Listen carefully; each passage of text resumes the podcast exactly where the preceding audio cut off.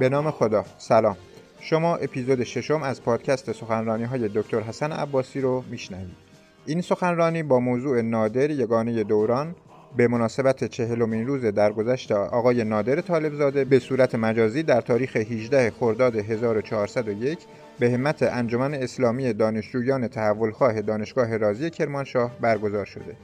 لطفا این اپیزود از پادکست دکتر حسن عباسی رو با دوستاتون هم به اشتراک بگذارید.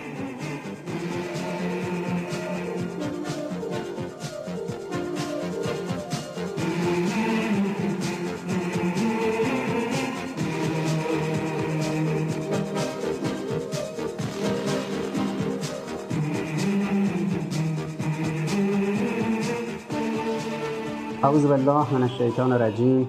بسم الله الرحمن الرحیم. و بهی نستعین. انه خیر ناصر و معین. سلام عرض می‌کنم خدمت همه دوستان عزیزی که صدا و تصویر ما را در شبکه های مختلف اجتماعی میشنوند یا می‌بینند. ما امشب به دعوت دوستان انجمن اسلامی دانشجویان تحولخواه دانشگاه رازی برنامه مراسم چهلمین روز رحلت حاج نادر طالبزاده رو برگزار می‌کنیم. البته دوستان در دعوتنامهشون درخواست کرده بودن که من به کرمانشاه برم و در دانشگاه رازی حضوری برنامه رو برگزار کنیم و خدمت دوستان دانشجو در دانشگاه رازی کرمانشاه باشیم. اما خب برای من مقدور نبود. حجم برنامه هایی که این چند روزه در تهران داشتم و کلاس ها و جلسات و برنامه های عمومی این امکان رو ایجاد نکرد. از این رو عذرخواهی کردیم از دوستان دانشگاه رازی. ولی این دوستان درخواست داشتن که ما انشالله این برنامه رو بریم و مراسمی که برای چهلمین روز رحلت آی عزیز باید برگزار می‌شد در دانشگاه رازی ما به صورت برخط امشب خدمت شما باشیم. یاد و خاطره نادر عزیز این یگانه دوران گرامی باد. انشالله روحش شاد باشه و با امام شهدا با شهدا همنشین باشه انشالله. و بعد از یک عمر 69 ساله زندگی خیلی خوب و مجاهدت و تلاشی که در عرصه فکر و فرهنگ و رسانه و هنر کارنامه بسیار پرباری و زندگی بسیار پرباری رو به نتیجه رسوند انشالله که خدا ایشون رو با اولیاء الله مشهور بگردیم دوستان تشکل دانشجویی جدید و تأسیس انجمن اسلامی دانشجویان تحول خواه که جهتگیریشون مسئله تحول خواهی است و تلاش و برنامهشون هم این بوده که حرکت تحول خواهانه رو دنبال کنند و رویه های تحول خواهی رو. اینها در آغاز حرکتشون با گرامی داشته چهلمین روز رحلت یک انسان بزرگی مثل نادر کارشون رو شروع کردن. تحول خواهی ویژگی کلیدی انسان های انقلابیه. ان الله لا یغیر ما بقوم حتی یغیر ما به انفسهم. تاکید حضرت الله در این آیه بر اینه که تا مردم و هر قومی در درون خودشون تحول ایجاد نکنن از بیرون تحولی در موردشون صورت نمی‌گیره. تا مردم در خودشون تغییر ایجاد نکنن تغییری از بیرون در موردشون صورت نمی‌گیره. این درستره کلمه تحول با کلمه تغییر متفاوته. تغییر از غیر این چیزی که هست شدنه. ان الله لا یغیر ما بقوم حتی یغیر ما به انفسهم تا تغییر انفسی در یک قومی انجام نشه خدا از بیرون تغییری در اون قوم ایجاد نمی‌کنه. طبیعی است که تغییرخواه میشه انسان انقلابی. تغییرخواه کسی که می‌خواد تغییر ایجاد کنه و از آن چیزی که هست غیر آن چیزی بشه که هست و یک سازوکار الهی رو رقم بزنه طبعا این امکان براش به وجود میاد که بتونه یک زندگی متعالی بسازه. اما انسان هایی که نمی‌خوان تغییر کنن جوامع و مردمی که نمی‌خوان تغییر کنن و غیر این چیزی که هستند بشود چون اکثر جوامع اکثر انسان ها ماها اکثرا درگیر مسائل هوای نفس و مسائل درونی خودمون هستیم. گرفتار بعضی از اون سازوکارهای خودمون هستیم. خدا در قرآن فرموده که بالاخره این افراد دو دسته اله دارن دیگه. یکی الهش الله است یکی هم الهش هوس و هوای نفسشه. لذا فرموده در سوره فرقان که به پیامبر جلال القدر اسلام پیامبر اینایی که هوای نفسشون رو گرفتن اله خودشون رو دیدی؟ ارعیت من اتخذ الهه هوا؟ اینایی که عکس می‌کنن می‌گیرن هوس خودشون و خدای خودشون. کسی که خدای خودش رو می‌گیره هوس خودش یعنی هرچی هوس داره هرچی هوا داره این هوس ها این دلم می‌خواد ها رو می‌گیره خدای خودش. اون کسی که بهش میگه چه کار کنه چه کار نکنه هوسشه این دلم می‌خواد دلم می‌خواد ها. اونجا خدا به پیامبر فرموده که ارعیت من اتخذ الهه هوا؟ رؤیت کردی دیدی اینایی که هوسشون گرفتن خدای خودشون. تو بر اینا وکیل نیستی یا پیامبر؟ افا انت تکون علیه وکیلا. تو اصلا وکیل اینا نیستی ولشون کن.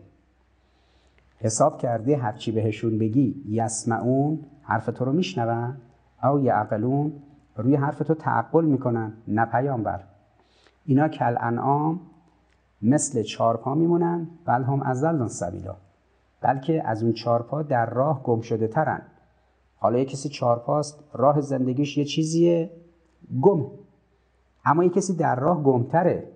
نه اینکه صرفا گمراهه بلکه در خود راه هم گم شده است. چون حیوان که گمراه که نیست حیوان یه راهی مبتنی بر غریزش براش در نظر گرفته شده تو همون راه حیوانیش زندگی می‌کنه. اما کسی که از حیوان بدتر باشه در همون راه حیوانی هم گم شده است. نه فقط گمراه در راه هم گم شده است. اصلا نمی‌دونین چرا این راه رو داره میره. لذا یک اله و یک خدا های ماست که در قلب ما در سینه ما به ما میگه که ما چه کار کنیم. حوث ما اله ماست خدا خدای ماست. العیاذ بالله.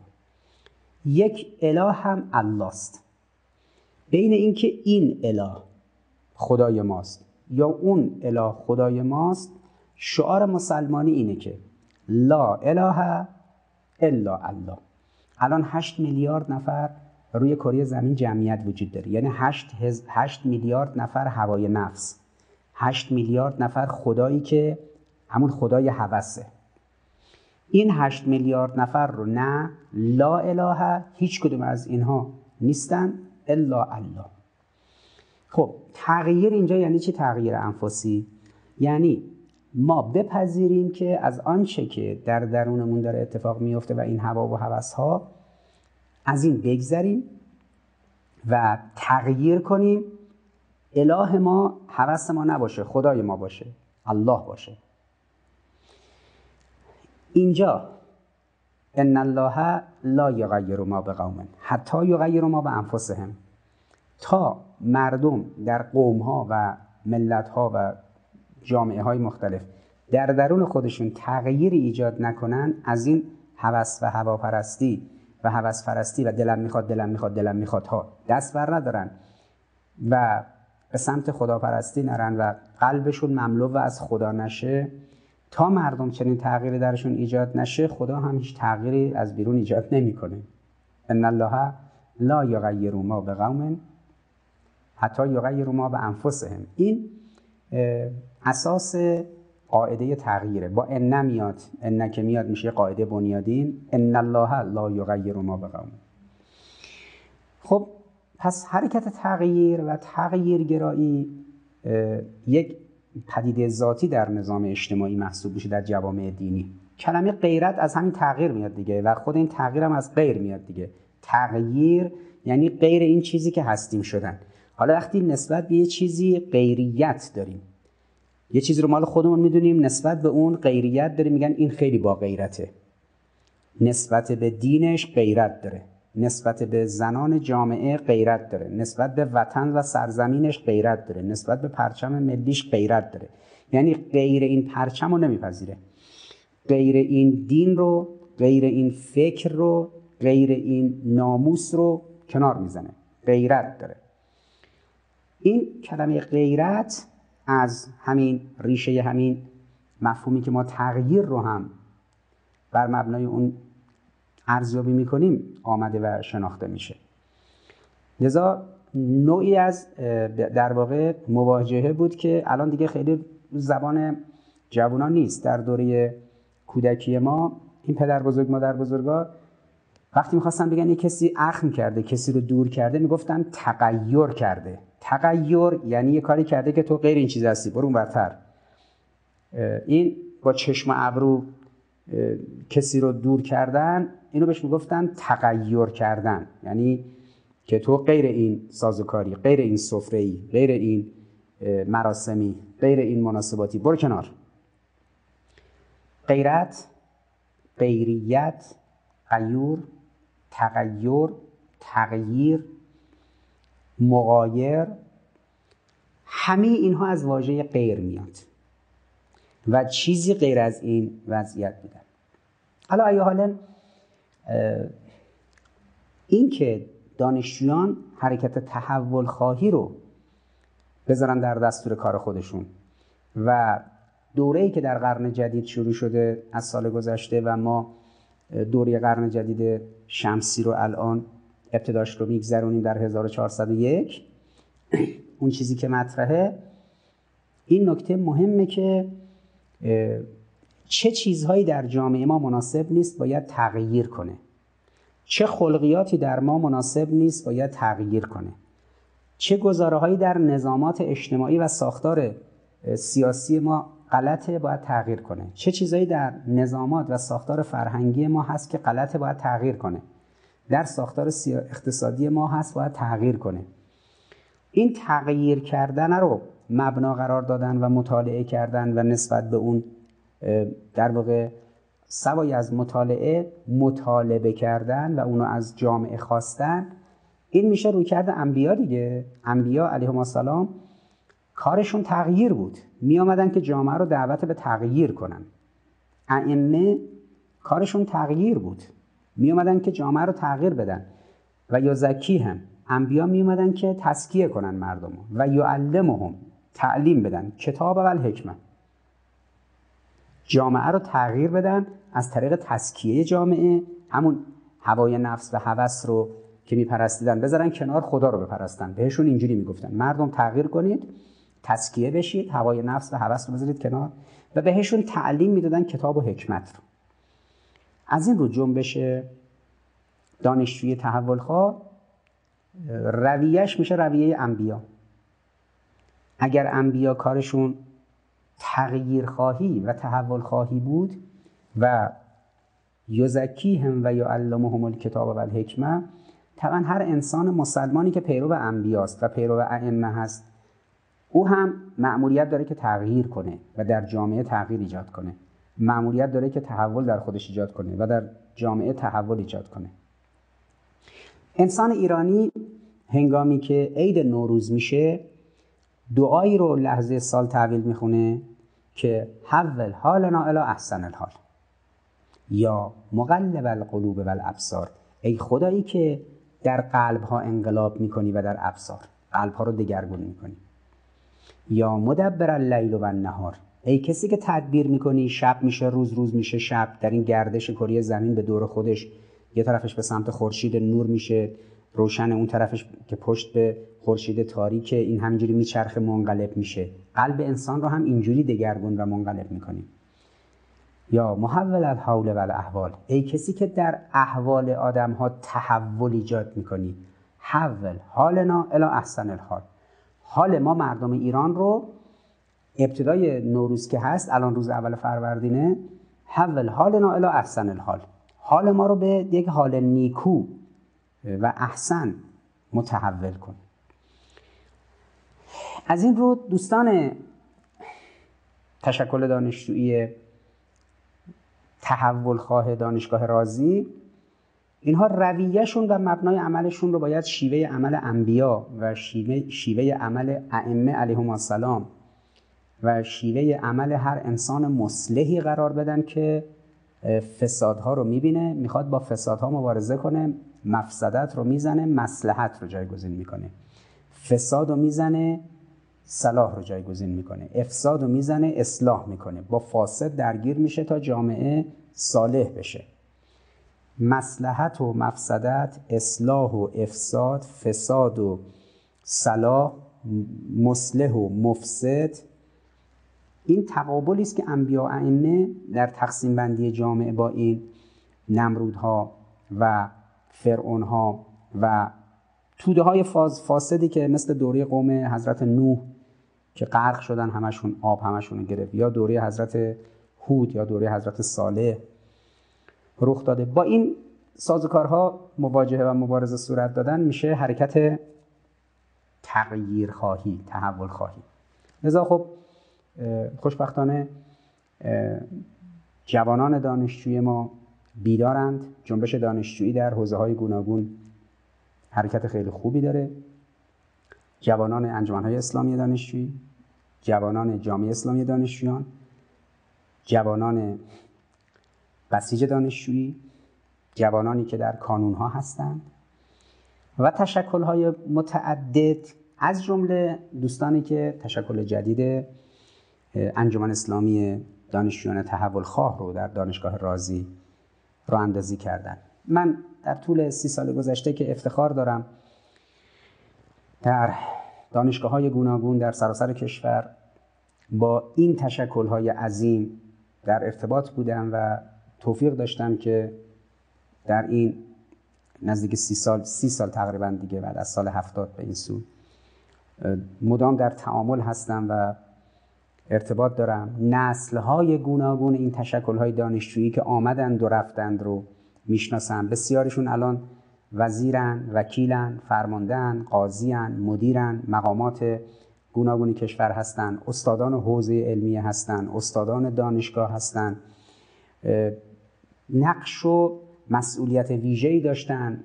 تعداد قابل توجهی از اینها در میدانهای منازعات انقلابی در محور مقاومت درگیر بودند تعدادی از اینها به شهادت رسیدن در طول این سالها. خب این تجربه بسیار عظیمی است و توفیق عظیمی است که خدا به یک کسی که مثل من در این شعن نبود خدا این توفیق رو عطا کرد. از این رو این دانشجویان این تشکل دانشجویی رو خب سالهاست می‌شناسم باهاشون سر کله می‌زنم. و همیشه این حرکت تشکل ها رو به فال نیک گرفتن. بخشی از نهادسازی در جامعه ما همین حرکت های جنبش دانشجویی بوده و هست. در دانشگاه رازی هم که در طول بیش از دو سه دهه اخیر که بارها اونجا افتخار داشتم که خدمت دوستان دانشجو برسم در شهر کرمانشاه عزیز این حرکت دانشجویان و این روحیه پرشورشون رو همیشه شاهد بودم در کرمانشاه در دانشگاه رازی. حالا انشالله این دوستان در تشکل جدید هم بتوانند اول تحول رو در خودشون و سپس تحول رو در جامعه دانشجویی و آنگاه در بیرون دانشگاه در سطح جامعه عمومی پیگیری کنند انشالله. و این حرکت تغییر خواهی و تحول خواهی در اون حرکت انفسی انشالله با نیت خیر این جوونا به نتیجه برسه. اما خب طبعا به عنوان یک پدر به عنوان یک برادر بزرگتر به عنوان یک معلم اون توصیه از پیرمردای ریش سفید و مو سفید به شما جوونا هم طبعا چاشنی کاره. اونم اینه که دو معلفه اصلی معرفت توحیدی و تقوا مبنای کاره. اگر این دوتا نباشه بال تقوا نباشه بال معرفت توحیدی هم نباشه انحراف در حرکت های دانشجویی مثل انحراف در خیلی از حرکت ها و جنبش هایی که افراد گوناگون در طول تاریخ انجام دادن و به دیوار خوردن و شکست خوردن به انحطاط کشیده کارشون. جنبش دانشجویی هم مبرا نیست اونم همین خطر در پیش پاش هست. لذا تقوا یک بال معرفت توحیدی هم یک بال دیگه است که این دوتا همدیگه رو کامل می‌کنن. در چهل و سه ساله بعد از انقلاب اسلامی اونایی که در مقامات جمهوری اسلامی بودن و اونایی که کارهای انقلابی می‌کردن اونهایی که در بسترهای حرکت جهاد و شهادت تلاش می‌کردن اونهایی که جایگاه های علمی بالایی داشتن چرا با سر خوردن زمین؟ چرا دچار مشکل شدن؟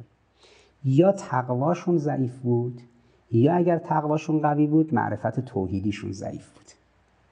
تعارف هم نداره دیگه از شخص قائم مقام رهبری که می‌شد اون مرحوم آقای منتظری شما همینجوری بگیرید بیاید پایین تا رئیس جمهورها رؤسای مجلس ها همینجوری بگیرید بیاید پایین تا برسه ته صف امثال من. ته این 80 میلیون ایرانی آخرین نفرش که میشه کسی مثل من. ببینید که این دوتا انگاره چطور مبناست. لذا دوستان تشکل دانشجویی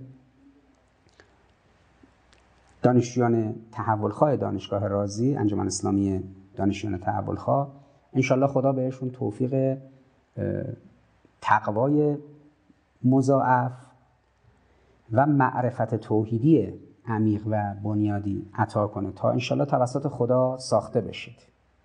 ما بیشتر از این چیزی که خودسازی داشته باشیم خداسازی داریم. گاهی این مباحثی که استادای اخلاق مطرح می‌کنن برنامه خودسازی. هنگامی که من با این آیه در قرآن مواجه میشم که خدا به حضرت موسی میفرماد که موسی استنعت کل نفسی. موسی توی پدیده صنعتی هستی که ساختمت برای خودم. استنعت کل نفسی. یعنی بیشتر از اینکه ما بگیم حضرت موسی خودش خودش رو ساخت خدا حضرت موسی رو ساخت. حضرت موسی فقط مقدمات رو فراهم کرد خودش رو سپورت مثل یک مواد اولیه دست خدا تا خدا از این خمیرمایه حضرت موسی که خودش ساخته بود این نبی بزرگ رو بسازه. امام علی هم در نامی 28 نهج البلاغه میفرماد که ما صنایع ربمون هستیم. انا صنایع ربنا. پس خدایی که انبیا رو ساخته ائمه رو ساخته شهدا رو ساخته ما باید از اون خدا بخوایم که ماها رو هم بسازه. شما جوونا قبل از اینکه کسی بتون بتونه توصیه کنه که خودسازی کنید فقط باید توصیه کرد کاری کنید در نسبت با خدا. خودتون رو جوری به خدا واگذار کنید و از خدا بخواید که خدا شما رو بسازه. اگر خدا به حضرت موسی فرموده موسی تو رو ساختم برای خودم. ما هم باید بریم در خونه خدا بگیم خدایا ما رو چرا نمی‌سازی برای خودت؟ رب استنعنی لنفسک. ما رم بساز برای خودت. همونجوری که موسی رو ساختی برای خودت همونطوری که ائمه رو ساختی برای خودت. البته اونا کجا؟ اون انبیا کجا؟ ائمه کجا؟ ما کجا؟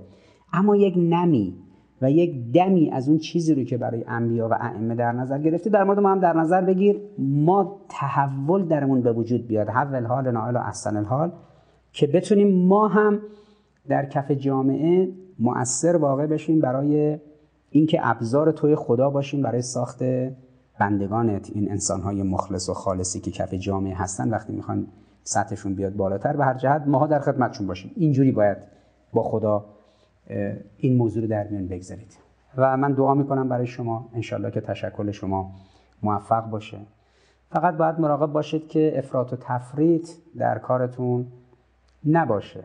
شما جوانان عزیز یه جاهایی مجبورید که پا بذارید روی بعضی از سازوکارهای درونی خودتون و عافیت رو کنار بگذارید و باشید توی صحنه. یه جایی هم همونطوری که یاران امام علی گاهی اوقات مجبور بودن سکوت کنن یاران امام حسن و سایر ائمه مجبورید که در واقع خودتون رو کنترل کنید. دشواری کار انسان انقلابی در همین تنظیم این مناسباته که دچار افراط و تفرید نشه. و من برای شما دعا می‌کنم انشاءالله. خب ما همونطوری که درخواست کرده بودید که درباره حاج نادر عزیز مباحث رو داشته باشیم به دلیل اینکه در شبکه های اجتماعی ایشون رو چون که آمریکایی‌ها در لیست تحریم های حرفه‌ای گذاشتن تحریم ایشون از تحریم حاج قاسم رده و سطحش بالاتر بود. یعنی حاج قاسم نوع تحریمش تقریبا عادی تر بود.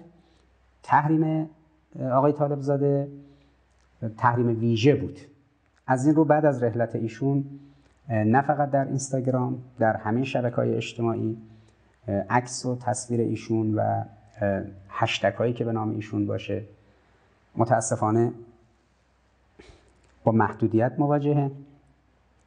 از این رو خب طبعا برای اینکه برنامه live امشب هم دچار مشکلاتی نشه از نمایش تصویر ایشون یا هشتکی به نام ایشون طبعا آقایون تحذیر می‌کنن.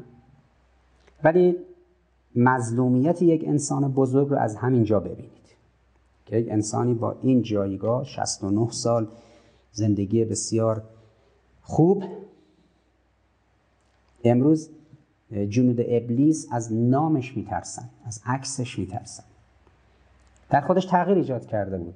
این سالهای آخر هم من که با ایشون هشت و نشر داشتم و دور و نزدیک همدیگر رو می‌دیدیم در طول این نزدیک سی سالی که از رفاقت ما میگذشت.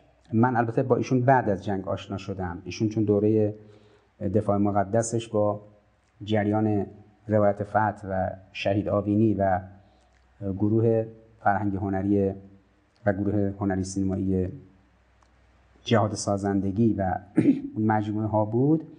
خب با ما که درگیر بخشای دیگه از دفاع مقدس بودیم فاصله داشتن. ما البته کار فرهنگی اینا رو در تلویزیون می‌دیدیم آثار هنری مستند و غیره رو. اما آشنایی ما به بعد از دفاع مقدس برمیگشت و بعد از جنگ تقریبا بیش از سی سال پیش ما با هم آشنا شدیم و یک دوستی و رفاقت تقریبا سی ساله ای رو داشتیم. هرچی زمان جلوتر می آمد نادر پخته تر و ساخته تر شد. و سوای از این که یه شاخص داریم که دشمن نسبت بهش اینجوری نگاه می کرد و اینجوری تحریمش کرد و سالهای اخیر اجازه ورود به خاک آمریکا رو نداشت خودش و همسرش دوتاشون تحریم ویژه شدند. یک نکته مهمتر دیگه این بود که دگردیسی روحی روانیش هم به همین نسبت بود. در طول در 15 سال آخر نمازهای متفاوتی داشت. هنگامی که نماز جماعت بود خب نادر مقید به مستحبات بود. یعنی بین نماز ظهر و عصر مستحبات نماز رو اجرا کرد در نماز مغرب و عشا هم همینطور. نمازهای مستحبی دیگرش رو هم مقید بوده یعنی اگر سرعت نماز جماعت بنا به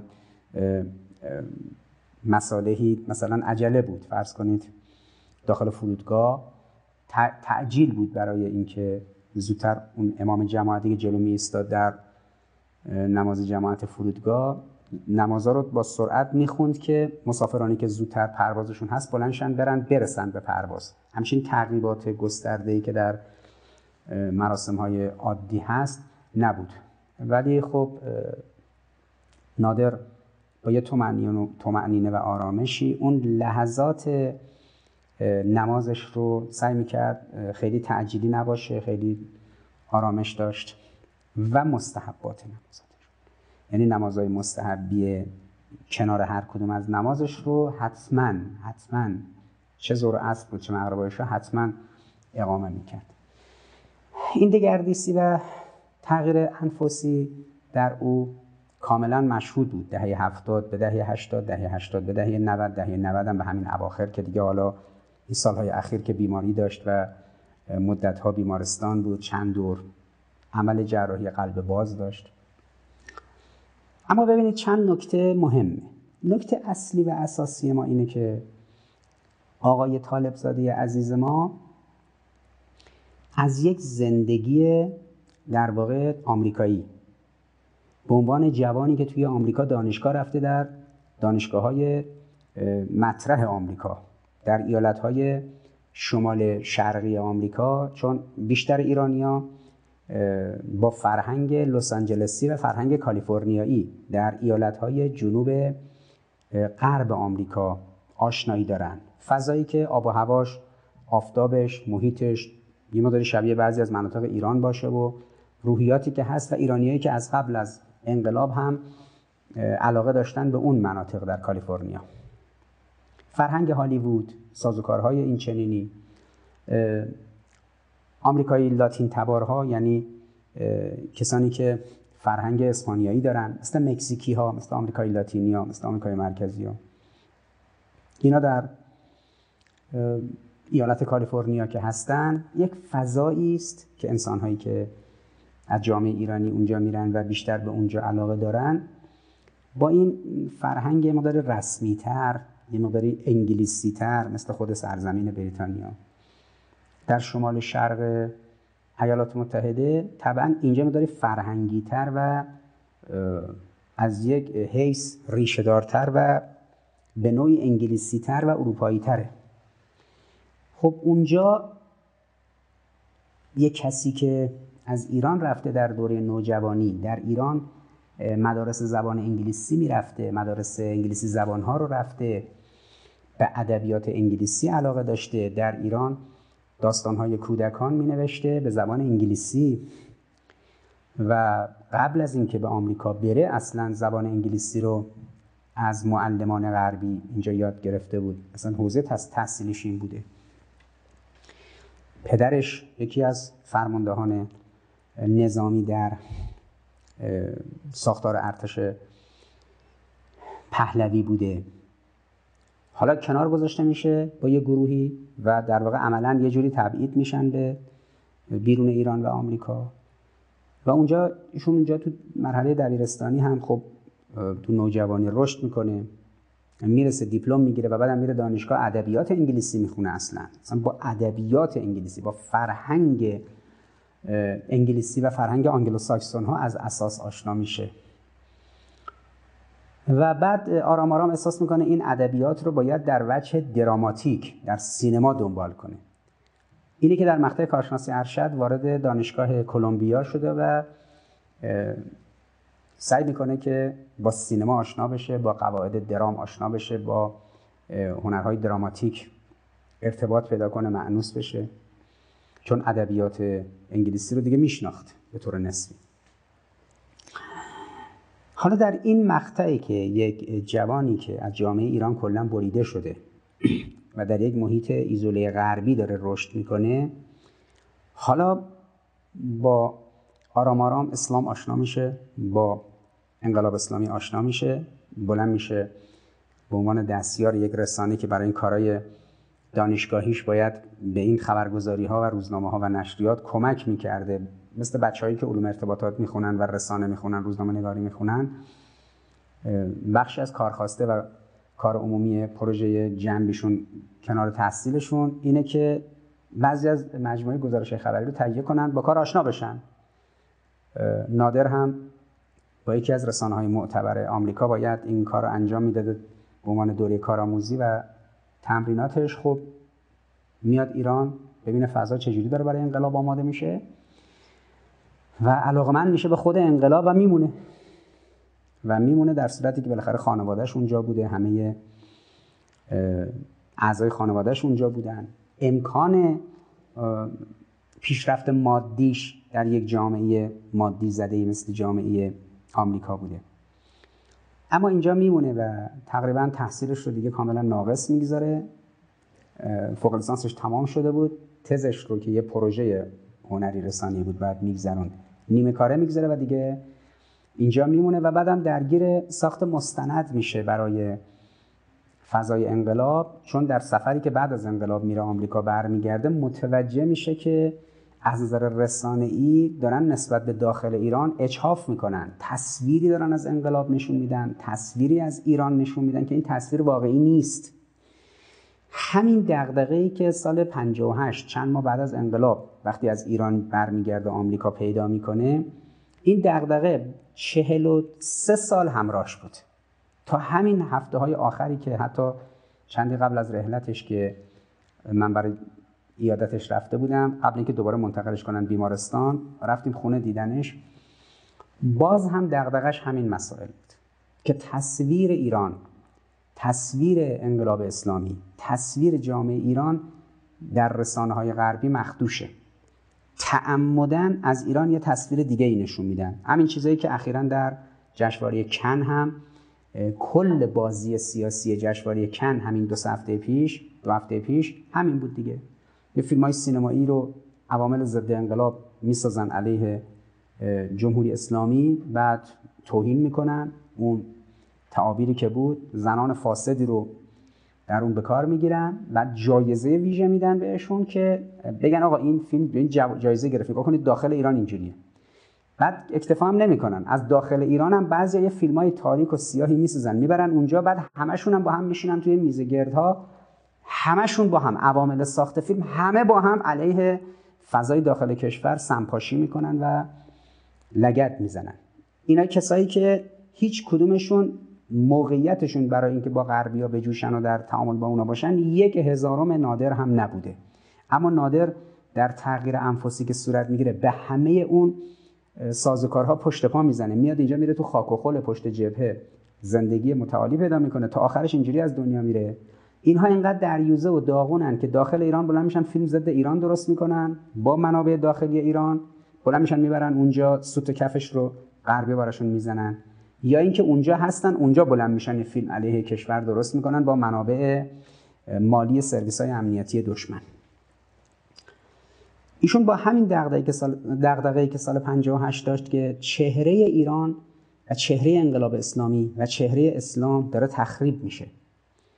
تقریبا جز اولین کسایی بود که متوجه شده بود که ضرورت کار رسانه انقلاب یک فرض واجبه و هر کس کاری از دستش برمیاد باید این کار انجام بده. لذا اول میاد درگیر ساخت آثار مستند میشه بعد جنگ که شروع شد میاد درگیر دفاع مقدس میشه. ابتدا هم که میره دفاع مقدس وارد جبهه ها میشه نمیگه که هنرمنده و کار هنری ازش میاد و کار رسانه ای میره رانندگی لودر بولدوزر رو.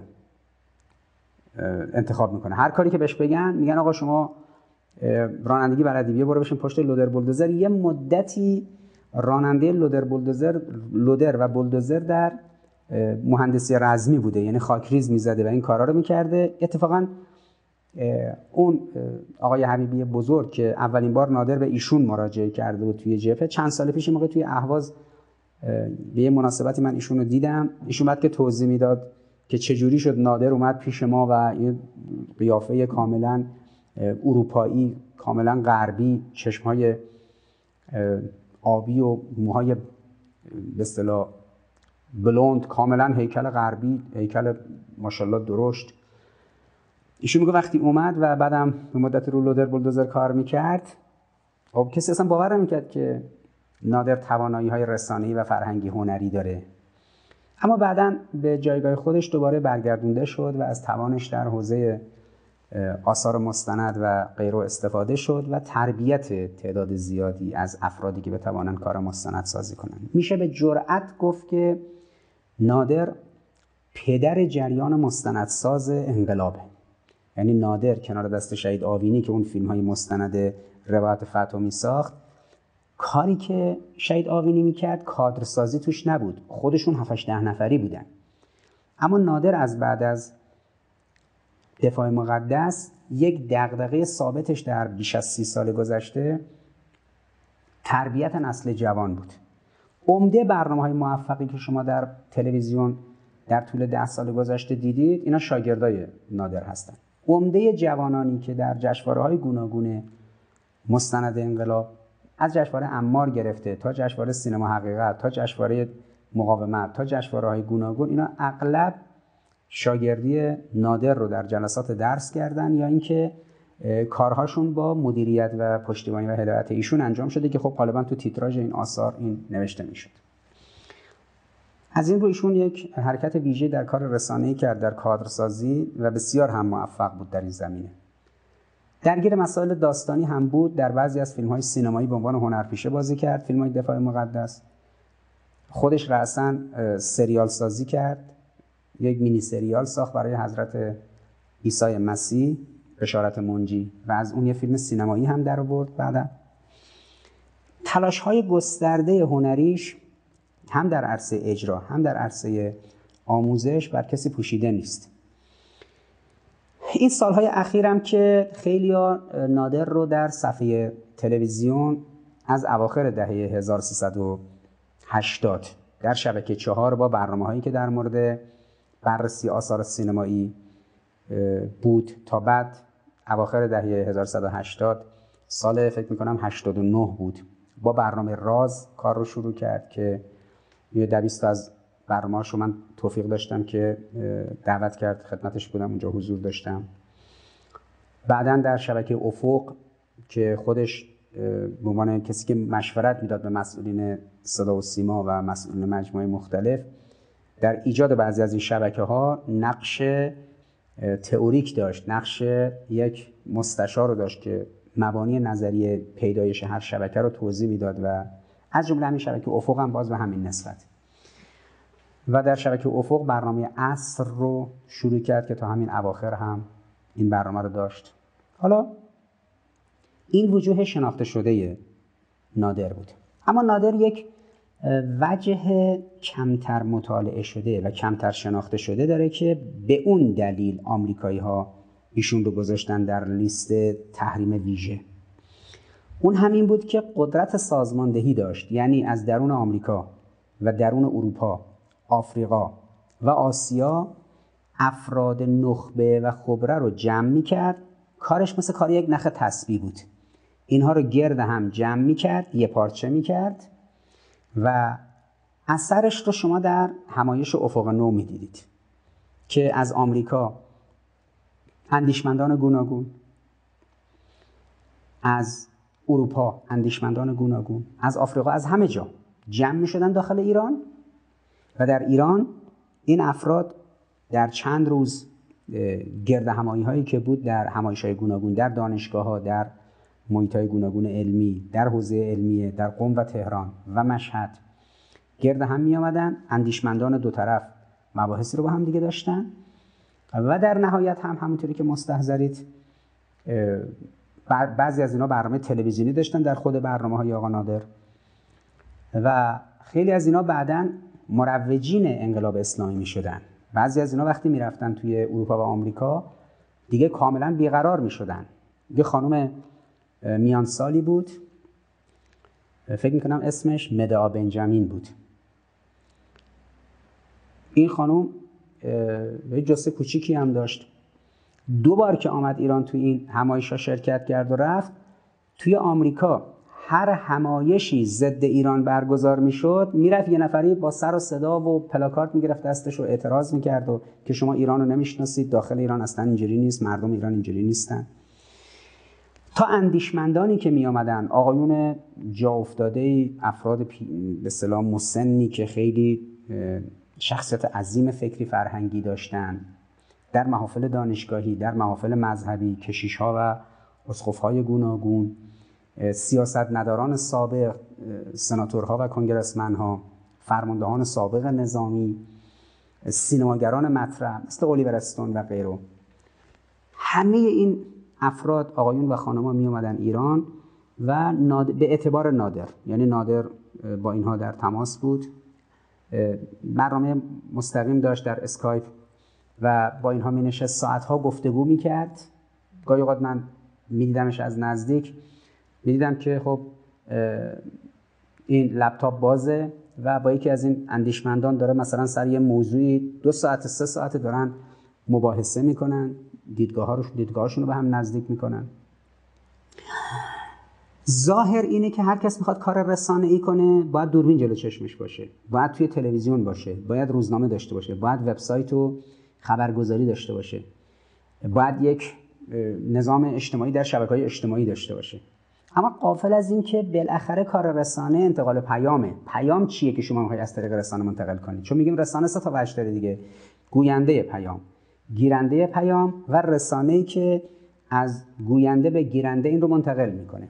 حالا اگر فقط این ابزار انتقال مد نظر بود معلوم نبود که پیامی که می‌خواد منتقل بشه چیه و قراره به کی منتقل بشه. مخاطب شناسی نباشه که کار شکست می‌خوره. ویژگی نادر این بود که برای پیدا کردن پیام اصیل شبکه ارتباطیش با اندیشمندان در داخل خارج کشور کامل بود. بعید بود کسی صاحب فکر و ایده و نظری باشه. در این حوزه که نادر باهاش ارتباط نداشته باشه ساعتها نره روبروشون نشینه با هم مباحثه نکنن. خیلی حوصله داشت برای جلسات این چنینی. خوب دیدگاه رو می‌گرفت برای خودش پخته می‌کرد. بعد هنگامی که شما رو دعوت می‌کرد تو برنامه تلویزیونیش کلا آنتن رو می‌داد دست شما. چون خودش نسبت به این موضوع توجی بود. فکرم نمی‌کرد به عنوان یه مجری هی باید بپره وسط حرف شما یه اظهار فضلی کنه یا اینجوری به مخاطب القا کنه که حالا مثلا الان داره یک سوالی رو از شما می‌پرسه یه حرفی رو تو دهان شما می‌ذاره. نه صادقانه می‌گفت خب من خودم اومدم نشستم با اون فرد یه صحبتی کردم.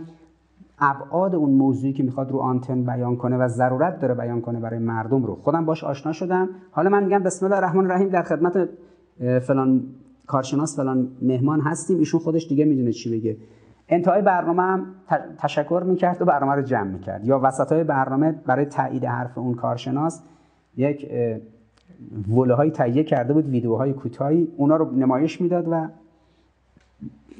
مجری دیگه این کار رو نمی‌کنن. بالاخره برای ما که یه سابقه طولانی در برنامه تلویزیونی داریم و تعداد بسیار زیادی از مجریان قدیم و جدید رو کهنه کردیم در تعاملات روی آنتن. خب غالبا اینجوریه که بعضی از مجری ها می‌خوان یا اظهار فضل کنند یا مثلا به بهانه اینکه الان یه چیزی رو می‌خوایم بپرسیم که مخاطب ممکنه الان سوالش باشه.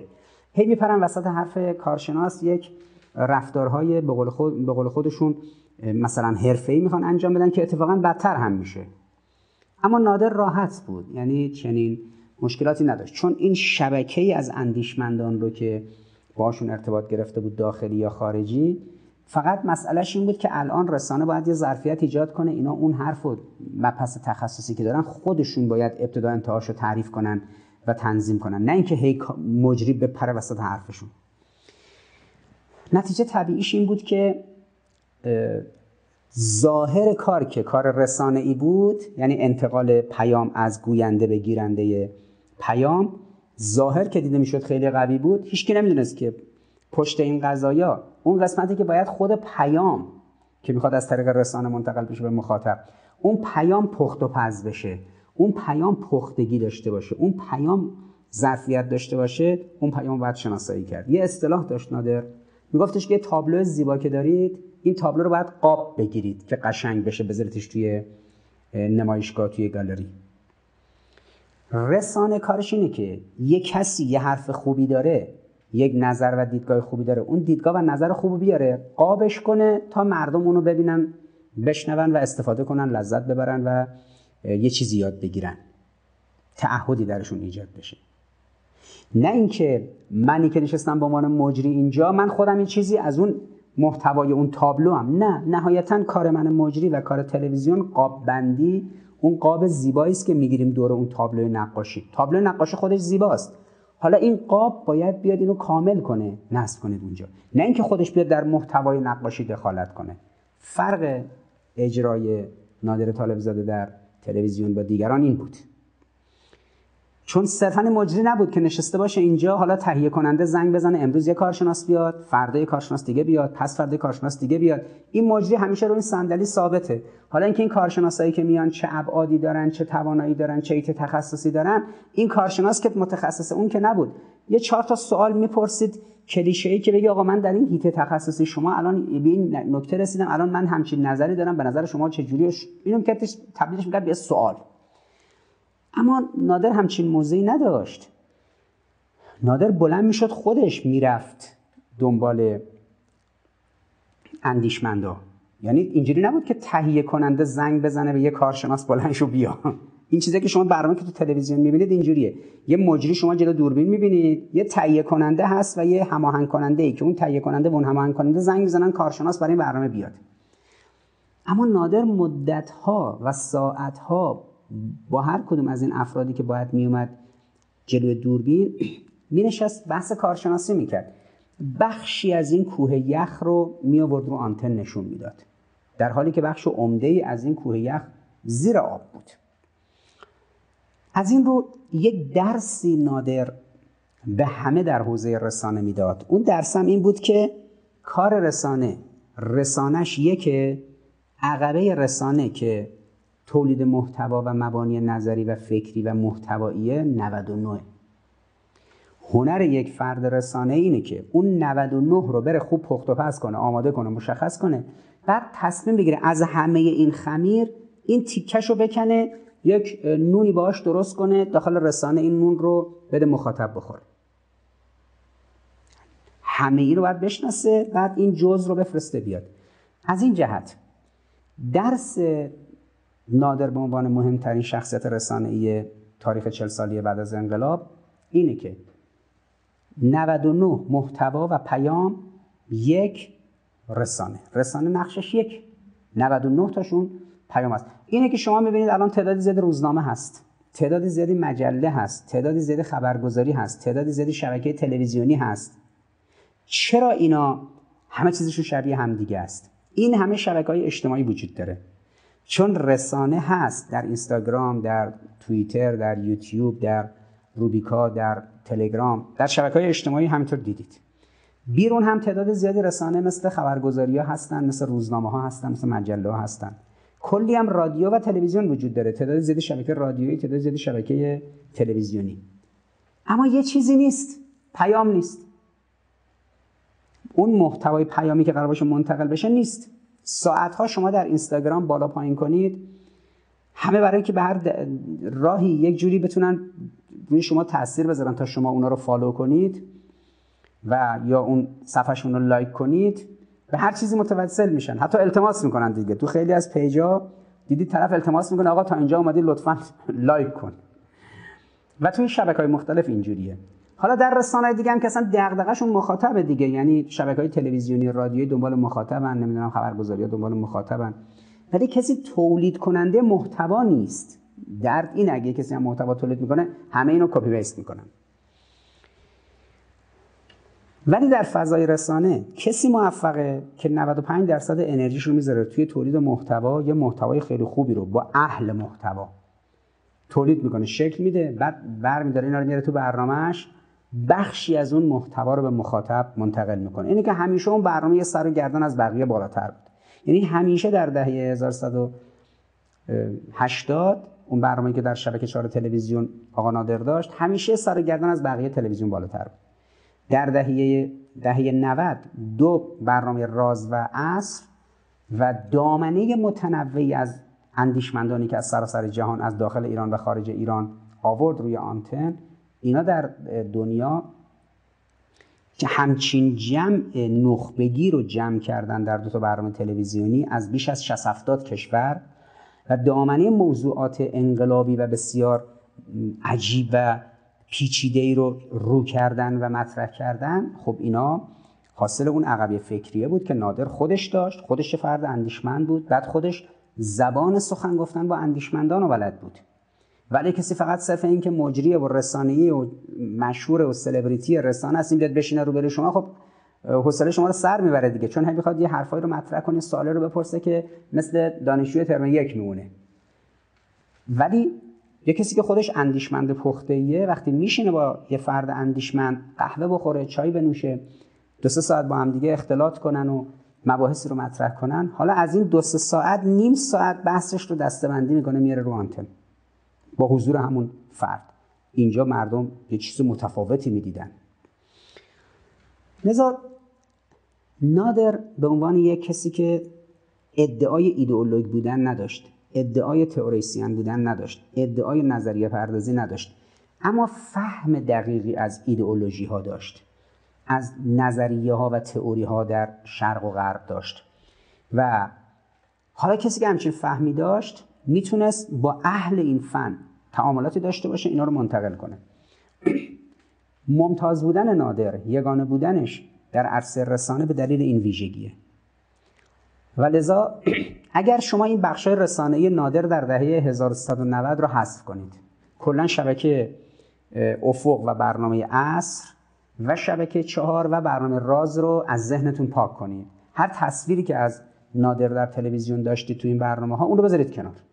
اصلا فکر کنید نادر نبود و بعد تصور کنید یه نفر بوده سادی یکی دو بار همایش عمومی می‌گرفته از سراسر دنیا اندیشمندان گوناگون و کسانی که معترض به نظام جهانی سلطه در سراسر دنیا بودن رو جمع می‌کنید و باشون میشینید در هتل ها در همایش های گوناگون. سخن میگی و با یه گروهشون میری قم با یه گروهشون میری اصفهان با یه گروهشون میری مشهد با یه گروهشون میری این دانشگاه با یه گروه میری اون دانشگاه. حداقل ما که در طول 15 سال گذشته قبل از رحلت نادر در طول 15 سال قبلش مهمان زیادی رو در اندیشکده داشتیم. یعنی نادر تماس می‌گرفت که آقای چهار تا مهمون نمی‌دونم اروپایی چهار تا مهمون آمریکایی چهار تا مهمون کشور کجا و کجا. اینا اینجا هستن در مورد این موضوعات یه مباحثی دارن سوالاتی دارن. می‌خوام بیان بشینن اونجا تو اندیشکده با هیئت علمی شما یه بحثایی کنن با خود شما یه بحثایی داشته باشن. یا بیان در جلسات تخصصی اندیشکده با دانشجویان شما و اندیشجویان شما بنشینن. یه بحث رو مطرح کنن یه سخنرانیایی کنن یا سوالایی بشنون از سوی جوابا ببینن از سوی جوونا ببینن این جوونا چه مثلا سوالاتی دارن و اینا جواب بدن و تعادل به وجود بیاد. فقط با اندیشمندان بس نبوده باشه. بارها این هیئت ها رو که می آورد اندیشکده شما نادر رو در کسوت یک آکادمیسیان می‌دیدید. در کسوت یک کسی که در کرسی های علمی بالا نشسته در آکادمی های مهم علوم نشسته در فرهنگستان های متفاوت علوم نشسته در مرکز مطالعات استراتژیک نشسته اندیشمند تصمیم ساز تئوریسینه.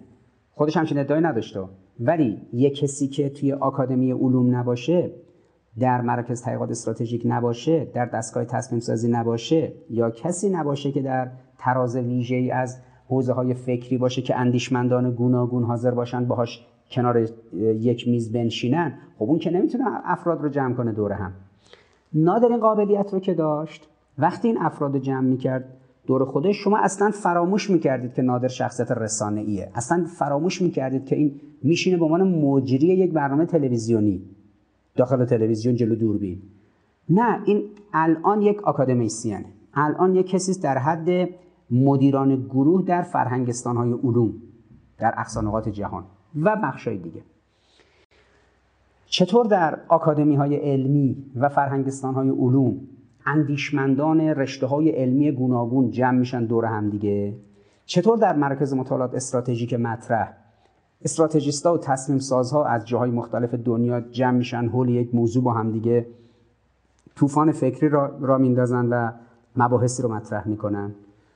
نادر در پشت صحنه اینجوری بود. یعنی اندیشمندان رو می آورد خودش تو هتل با اینها بحثای متعدد داشت. خودش همراه اینا می‌رفت مشهد می‌رفت اصفهان می‌رفت قم. همراه اینا میومد در دانشگاه ها همراه اینا میومد در اندیشکده ها در فیلم ها و تصاویر و عکس و جلساتی که در اندیشکده ما میآمد خودش همپای اینا می نشست بحث می‌کرد مباحثه می‌کرد میشنید. چهار ساعت 6 ساعت 8 ساعت. با حوصله. پس کسی موفقه در کار رسانه که اگر رسانه رو ازش گرفتی بردیش در وادی علم در مراکز مطالعات استراتژیک در آکادمی های گوناگون علمی در فضای آکادمیک بتونه با اندیشمندان گروه های مختلف علمی هم کلام بشه. با جامعه شناسا با فیلسوفا با متکلمین با روانشناسا با تکنولوژیستا با سیاستمدارا با متخصصین روابط بین الملل با استراتژیستا. این ویژگی رو نادر داشت. لذا اون چیزی که بیشتر مردم دیدن شخصیت رسانه ایش بود در اجرای برنامه تلویزیونی. اما اون بخشی که قوه مرتبط کردن و یک پارچه کردن افراد در حوزه مسائل نظری رو داشته باشه یعنی اون نخ تسبیح باشه که این دونه های تسبیح یعنی این اندیشمندا رو کنار هم بچینه و نه یه نفر دو نفر سه نفر یک دفعه در یه همایش صد نفر نخبه از سراسر جهان جمع می‌شد. حالا یه گروه فرانسوی یه گروه آلمانی یه گروه لهستانی یه گروه روسی گروه خیلی بیشتری آمریکایی یه گروهی از آمریکای لاتین تعدادی از آفریقا تعدادی از شرق آسیا تعدادی از کشورهای عربی. ترکیب نامانوس یک همایش بین المللی با حداقل امکانات اما در ظرفیت بسیار بالا. اینجا نادر اون شخصیت محوری که قابل اعتماد بود قابل اتکا بود. هر اندیشمندی با دعوت هر کسی بالا نمیشه از این دنیا بره اون دنیا.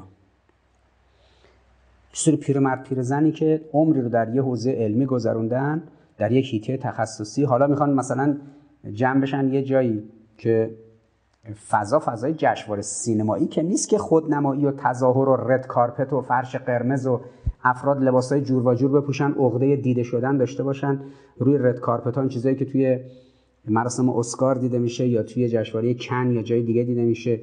یه سری آدم که اسم خودشون می‌ذارن هنرمند جمع میشن. فقط اون مرحله که میان روی رد کارپت فقط عقده دیده شدن. اون زنانی که توی اون جشنواره های آمریکایی می‌بینید و مردانی که میان اصلا فقط موندن مثل اینکه منتظر سال یه بار مراسم اسکار باشه اینا عقده داشتن یه لباس عجق وجقی پیدا کنن بپوشن که دیده بشن.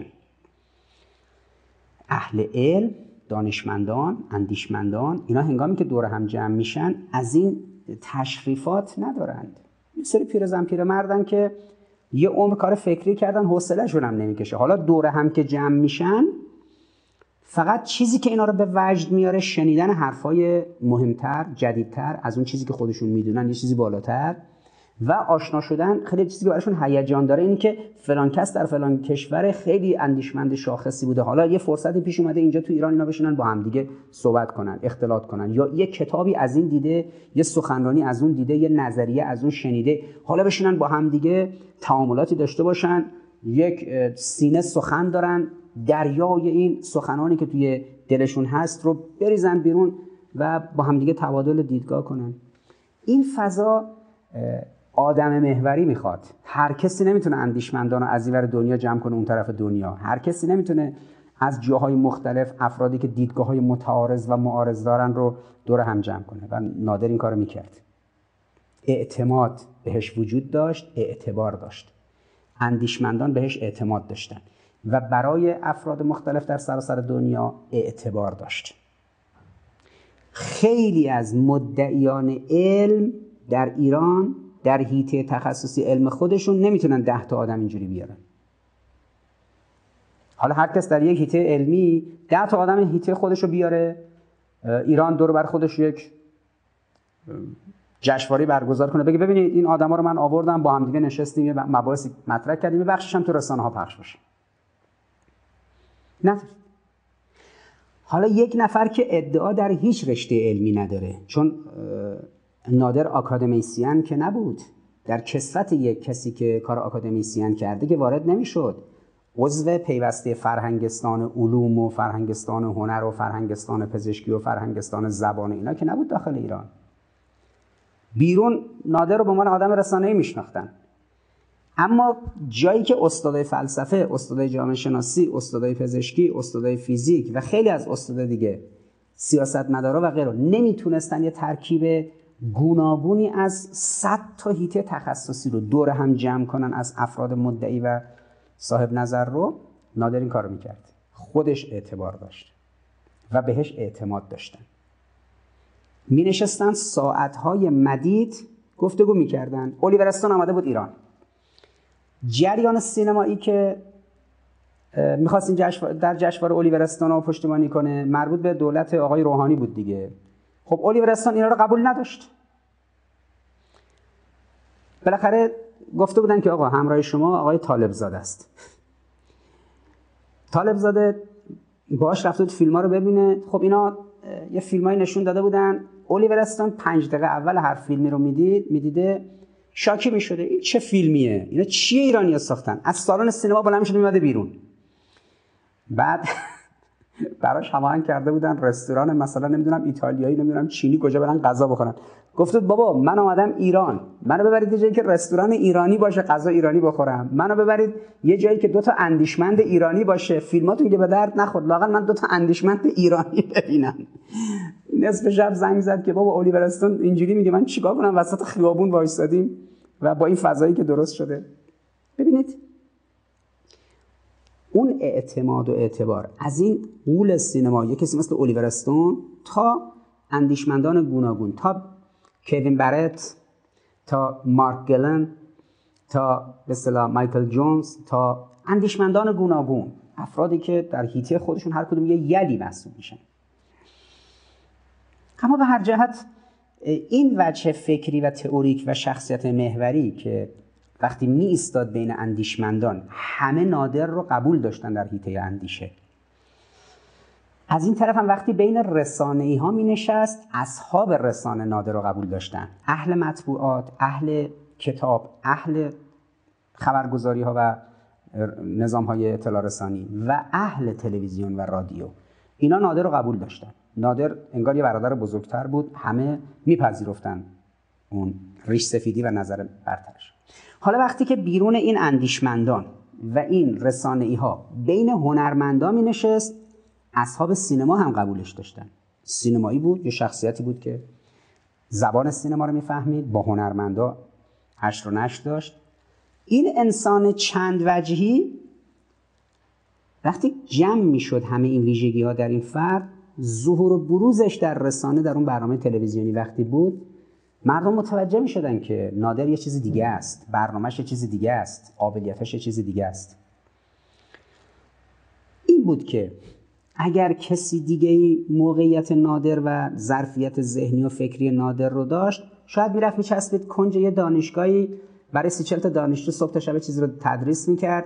سر سال هم دو تا سه تا پایان نامه مثلا فوق لیسانس و دکتری توی اون هیته تخصصی خودش با دانشجوها برمی داشت سرش گرمی سی چل نفر در کنج یک گروهی در کنار یک دانشکده ای بود. اما نادر با فهم دقیقی که از رسانه داشت و اون متغیری که اول عرض کردم همیشه دغدغش این بود که چهره ایران چهره اسلام چهره انقلاب اسلامی در بیرون مخدوشه. باید شرایط, شرایط رو ایجاد کرد. قلبه رسانه ای داشت و سخن متفاوت حرف متفاوت و اون وجهه تهاجمی نگاه اسلام و انقلاب ایران رو نشون داد. نباید بذاریم اینا اینجوری ظلم کنن به ایران و اسلام و نظام و چهره ایران رو مخدوش کنن. این بود که بیتوته نمی‌کرد یه گوشه فقط برای کار فکری. میومد این کارا رو درگیر کار رسانه‌ای می‌کرد. خودش رو هم صرفا مجری صرف نمی‌دونست. آدم تربیت می‌کرد. انسانهای زیادی رو در این هیته ها تربیت کرد و شبکه سازی کرد. آمریکا از این میترسید. آمریکا دفعه چشش رو کردید. بابا یه اندیشمند ایرانی کار رسانه‌ای می‌کنه. افراد بسیار شاخص و مهم و بزرگی رو از آمریکا می‌بره. اینا هیچ کجای دنیا جرئت نمی‌کنن به اینا آنتن بدن. این میبرشون تو ایران بهشون آنتن میده ارتباط ایجاد می‌کنه اینا رو شبکه سازی می‌کنه. آمریکا به خودش حق میده که اپوزیسیون ایران رو ببره. بودجه بهشون بده تلویزیون بهشون بده امکانات بهشون بده. خودشو می‌کشه چهار تا آدم می‌بره تو آمریکا از مخالفین ایران. اون مخالفین ایران تو ایران غیر از فحاشی و غیر بردی ندارن. یعنی اعتقادات و دیدگاه های عمیقی ندارن که مردم بگن اینا تئوریسینن خیلی آدمای شاخصیان. این همه هزاران نفر عنصر اپوزیسیون ایرانی که از گروه ها و جناح‌های سیاسی ریز و درشت منافقین و جمهوری خواه و مشروط خواه و کذا و کذا اونجا جمع شدن این همه آدم اونجا مدعی همه هم عناوین به اصطلاح آنچنانی دانشگاهی از اروپا و آمریکا دارن. اما داخل کشور کف جامعه هیچ ضریب نفوذی ندارن. آمریکا به خودش حق میده علیه کشور دشمنش یه همچین ساماندهی کنه. اما اگر یک نفر توی ایران بود که از آمریکا پنجاه نفر رو آورد ایران اینا یه حرفایی دارن بزنن حرفاشون تو ایران شنیده بشه. آمریکا انقدر نگران میشه که اون فرد رو می‌ذاره در لیست تحریم ویژه از تحریم ویژه قاسم سلیمانی بالاتر. حاج قاسم تحریم ویژهش تحریم توسط آمریکا تحریمش لایه میانی بود. حاج نادر تحریمش ویژه بود. ویژه بود چرا؟ چون می‌دونستن که نادر قدرت شبکه سازی داره. یعنی اندیشمندان از اروپا آورده اینا رو از آمریکا آورده اینا همه اون تون کشورها بهشون رسانه نمیدن نمی‌ذارن حرف بزنن تو دانشگاه ها منزوی حالا اینا میان این حرفا رو دارن بزنن این موقعیت براشون پیش میاد. آمریکا میگه من می‌خوام زمینه آزادی بیان رو فراهم کنم بعضیا هستن در ایران امکان رسانه ندارن سرکوب میشن به رادیو تلویزیون دسترسی ندارن نمی‌تونن حرفاشونو بزنن تو دانشگاه ها محدودیت دارن. اینا رو من می‌برم تو آمریکا تو آمریکا بهشون رسانه میدم کرسی دانشگاهی میدم امکان میدم حرف بزنن شبکه ماهواره براشون درست می‌کنم که از اونجا با مردم ایران سخن بگن. اما آمریکا اجازه نمیده علیه خودش کسی همچین کاری بکنه. اگر کشوری همچین کاری بکنه تهدیدش می‌کنه. لذا اولین خواسته جواد ظریف از علی جنتی وزیر ارشاد دوره روحانی این بود که امروز که رفتی تو وزارت خونه نشستی اولین کاری که می‌کنی همایش افق نور رو در سازمان سینمایی درشو میبندی. آقای شمقدری میگه که هنگامی که آقای جنتی اومد شد وزیر ارشاد آقای حسینی جلسه تودیش بود.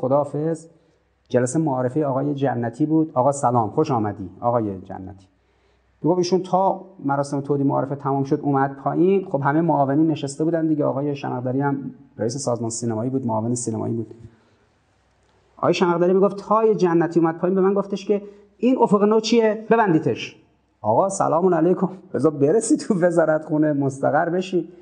توی دولت تو کابینه اون روزای اولی که تازه آقای روحانی داشته کابینهشو میچیده اول که مشخص میشه کی وزیر خارجه باشه کی وزیر ارشاد باشه کی چی باشه چی باشه همون حرفای اولی که با هم می‌زدن یکیش این بوده که ببین داریم میریم با آمریکا مذاکره کنیم.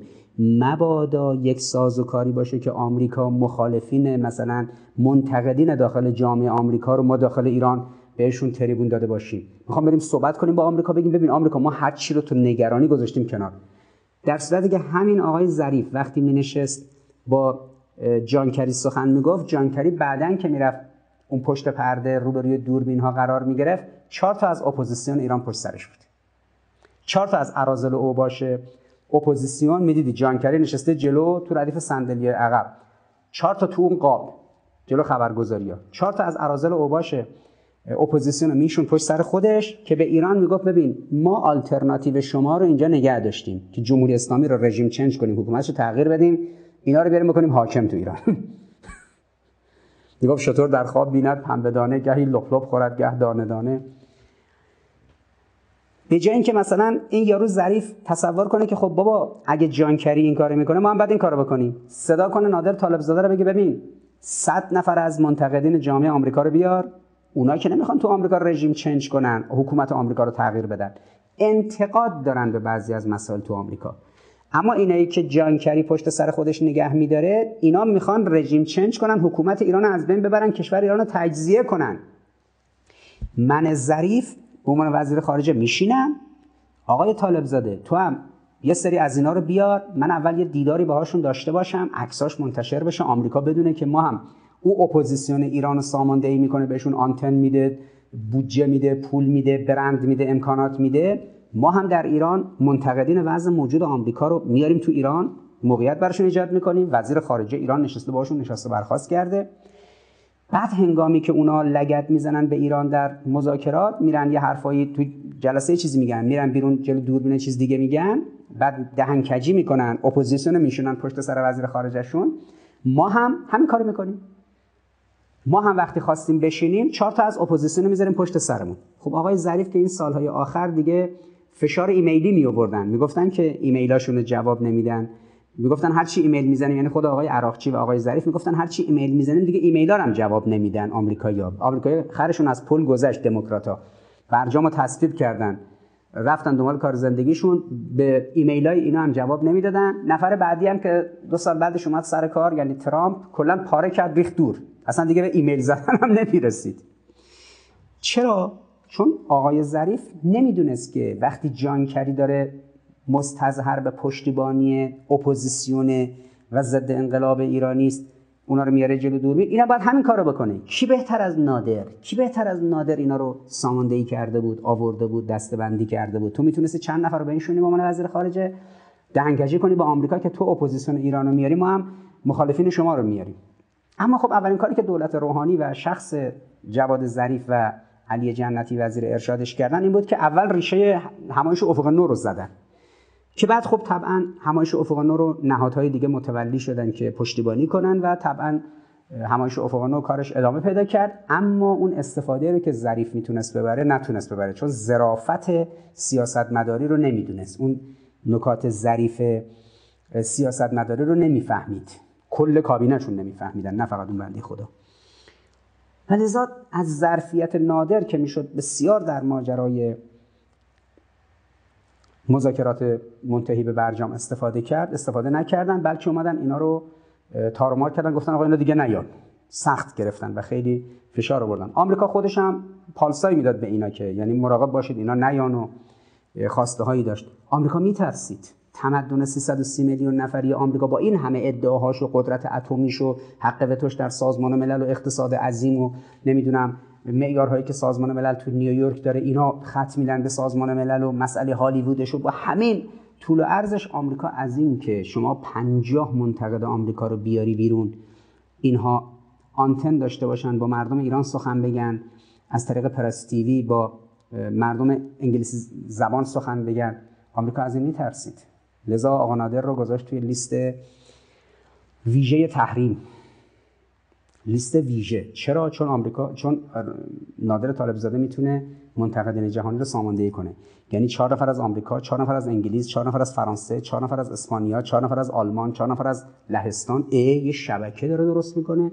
اینا فردا میشن شبکه منتقدین غرب. آمریکا حق داره یه حجم زیادی از این اراذل اوباش اپوزیسیون رو اونجا ببره بهشون آنتن بده. در VOA در تلویزیون های گوناگونی که ایجاد می‌کنه و در محافل دانشگاهی و مطالعات استراتژیک. انگلیس حق داره یه تعداد دیگه از اپوزیسیون و اراذل اوباش اپوزیسیون رو ببره بهشون میدون بده. در بی بی سی فارسی بی بی سی دولتی انگلیس و مجموعه های دانشگاهی و مرکز مطالعات استراتژیک. فرانسه به یه گروهی دیگه از اراذل اوباش اپوزیسیون میدون میده. هم در فضای رسانه‌ای هم در فضای آکادمیک و مخالفت با جمهوری اسلامی. آلمان به همین نسبت سوئد به همین نسبت. صبح تا شب اینا دارن کاسبن دیگه. ببینید اینا جریان برانداز جمهوری اسلامی که بلد نیست مثلا بیاد حکومت کنه. فرار کرد رفته اونجا. نونش تو مخالفت با جمهوری اسلامی. هر چی بیشتر بتونه حالا پنج نفر جمع جمع جلوی ساختمانی چهار تا پرچم بگیرن دستشون اعتراض کنن. چهار تا دیگهشون جمع بشن. یه جا دیگه یه نشریه بدن. پنج تا دیگهشون بلندشن برن یه حرفایی بزنن. نونشون تو اینه که یه تعداد زیادی تلویزیون و شبکه اجتماعی و تظاهرات از اون بازی اونجا در بیارن پول بگیرن. از دولت هلند پول بگیرن از سوئد پول بگیرن از فرانسه پول بگیرن از عربستان سعودی پول بگیرن از امارات پول بگیرن از رژیم صهیونیستی پول بگیرن از آمریکا پول بگیرن. کسب و کارشون براندازیه. باید این کارا رو بکنن. اما در مقابل این شبکه گسترده که اونو انجام میدن نادر که مسئلهش براندازه تو کشورها نبود. اصلا بحث امنیتی داشت. می‌خواست دیدگاه های منتقدین این جوامع رو به هم نزدیک کنه و با دیدگاه کسانی که در داخل ایران موافق یا مخالف غرب بودن بینشون روبرو هم که آقا دیدگاه نزدیک بشه. اونی که در ایران مخالفت با غرب داره از حیث ایدئولوژیک با اون کسی که مخالفت با مبانی سوسیالیسم یا مبانی مارکسیزم یا مبانی لیبرالیسم یا مبانی کپیتالیسم داره اختلاف دیدگاه های اینا و تشابه دیدگاه اینا در چیه؟ آمریکا از این میترسید. وحشت داشت. که چرا این کارا رو می‌کنه؟ سریع گذاشتن تو لیست تحریم نمیذاشتن دیگه اون افراد هم بیان ایران. نادر رو جزو تحریمی ها یک اصطلاح شرایط ویژه براش درست کردن. ممنوعیت ورود به آمریکا و نمی‌دونم تحریم های گوناگون. الان هم که تو شبکه های اجتماعی بسیار نسبت بهش وحشت دارن این ضعف آمریکا رو می‌رسه. آمریکا اگه یه ذره قدرت داشت می‌گفت خیلی خوب این کشوری مثل جمهوری اسلامی توی ده تا کشور غربی تو اروپا و آمریکا این همه اراذل اوباش اپوزیسیون ریختن. صبح تا شب دارن تو تلویزیوناشون و توی شبکه های اجتماعی علیه جمهوری اسلامی لجن پراکنی می‌کنن. 43 ساله. هر چی اینا بیشتر به این آتش دمیدن جمهوری اسلامی قویتر و آبدیده تر شده. خب حالا بذارید آمریکا هم بالاخره 50 نفرم از تو جامعه آمریکا آمدن بیرون. یه حرفایی زدن تو جامعه 80 میلیونی ایران فارسی زبان. و بعدم تو شبکه های تلویزیونی انگلیسی زبان مثل پرس تی‌وی یه نکاتی رو گفتن. ده میلیون نفرم تو دنیا شنیدن. مشکلی نیست برای ما آمریکایی‌ها نه آمریکا ضعیفتر از این حرفاست. آمریکایی که میگه تو موشک بالستیک برد فلان نداشته باش فقط من موشک بالستیک برد بلند داشته باشم. آمریکا قوی بودنش در ضعیف بودن دیگرانه. لذا میگه تو انرژی اتمی نداشته باش تو نمی‌دونم موشک نداشته باش تو پوشک نداشته باش تو اینو نداشته باش تو اونو نداشته باش تا من آمریکا ابرقدرت باشم. خب چه ابرقدرتی که دیگران در مقابل این به اصطلاح ضعیف بشن یه تیغی گرفته هر کی سرش از این تیغ میاد بالاتر گردنش زده بشه. تا آمریکا همیشه اونجوری درشت بمونه. خب ضعف یک امپراتوریه. این بود که نادر این توانایی رو داشت که وسط بنشینه شبکه ای از این اندیشمندان شکل بده با حداقل امکانات و بودجه بدونی که مسئول نهاد رسمی مثلا فلان مرکز فکری یا فلان دانشگاه فلان پژوهشگاه و نکاتی از این دست باشه. کسی که در نهایت مردم به عنوان مجری یک برنامه تلویزیونی میشناختنش. اما خب نادر واقعا حماسه آفرید. خب کسی که اموالش رو مصادره کرده بودن بعد از انقلاب بعد از دفاع مقدس اموال پدرش رو مصادره کرده بودن به ناحق. تا همین سالهای آخر هم پیگیرش بود. مقامات عالیه نظام دستوراتی داده بودن. یه تعللایی حالا تو قوه قضاییه و جای دیگه بود اونا. اما در مجموع آدمی که این حرفا روی اعتقادش و باورش به اسلام و نظام و انقلابش تأثیری نذاشت. دنیای بالاتری داشت اول انقلاب دنیا ازش گرفته شده بود. تا همین روز آخر هم مستجر بود. الان هم خانوادهش مستجرن یه کسی که وسط تهران بیشترین حجم زمین ها مربوط به اصطلاح پدر بزرگ مادریش بوده باشه. راست زمین هایی که وسط تهران مربوط به پدر بزرگ مادری نادر بود خیلی عجیب بود. حالا شما ببینید کسی که یه همچین موقعیتی داشته تو دوره فرض بفرمایید قاجار و بعدش تو دوره پهلوی بعد بعد انقلاب میاد. مستعجر زندگی می‌کنه خودش و خانوادهش سختی می‌کشن.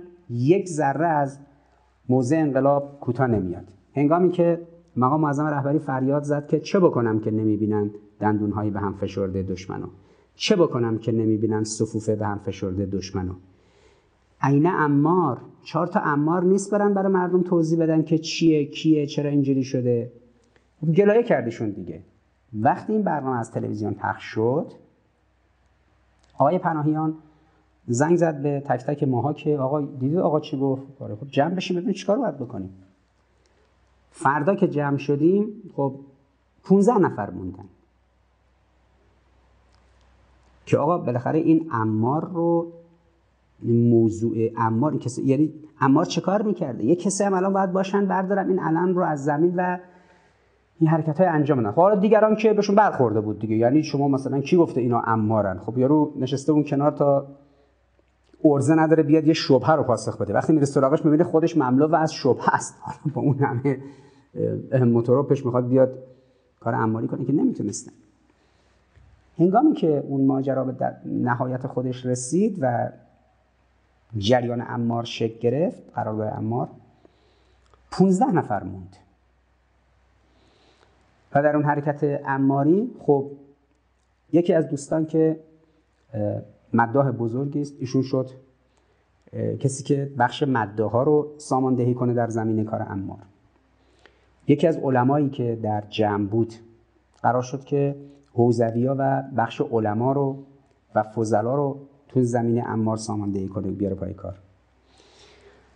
یکی از دوستان که کار رسانه ای می‌کرد بخش رسانه ای رو قرار شد ساماندهی کنه و امار در اون حوزه رو خود آقای طالب زاده قرار شد که بخش هنری رو تو این زمینه بخش امار ساماندهی کنه. که بخشایی از خروجی این کار بعدا شد یه چیزایی مثل جشنواره فیلم امار و اون موارد دیگه. بخش دانشگاهی داشت که ساماندهی مسائل دانشگاه بود. یه بخش دیگه داشت. یعنی بخش مختلفش که افراد گوناگون بودن نادر در بخش هنری کار امار رو دست گرفت. یه کار تشکیلاتی که یه صبح تا زور وقتی افراد جمع شدن دور هم که حکومت میگه آقا من وسط خیابون تانک نمیارم. نیروی ضد شورش مسلح به تانک و اینا نمیارم. همینا که رفتن کف خیابون اینا هم باید برگردن. یه کسایی باید برن به مردم. میگن اصلا ماجرا چی بوده؟ مردم ایران که دشمن که نیستن. مردم ایران اگه در جریان قرار بگیرن ماجرا چی بوده قانع میشن خودشون متوجه این ابهامات در انتخابات میشن. انتخابات 88 که فتنه رو دشمن پشتش رقم زد. طرح امار همون کاری که حضرت امار می‌کرد می‌رفت مردم رو قانع می‌کرد توجیه می‌کرد همین کار انجام بدید.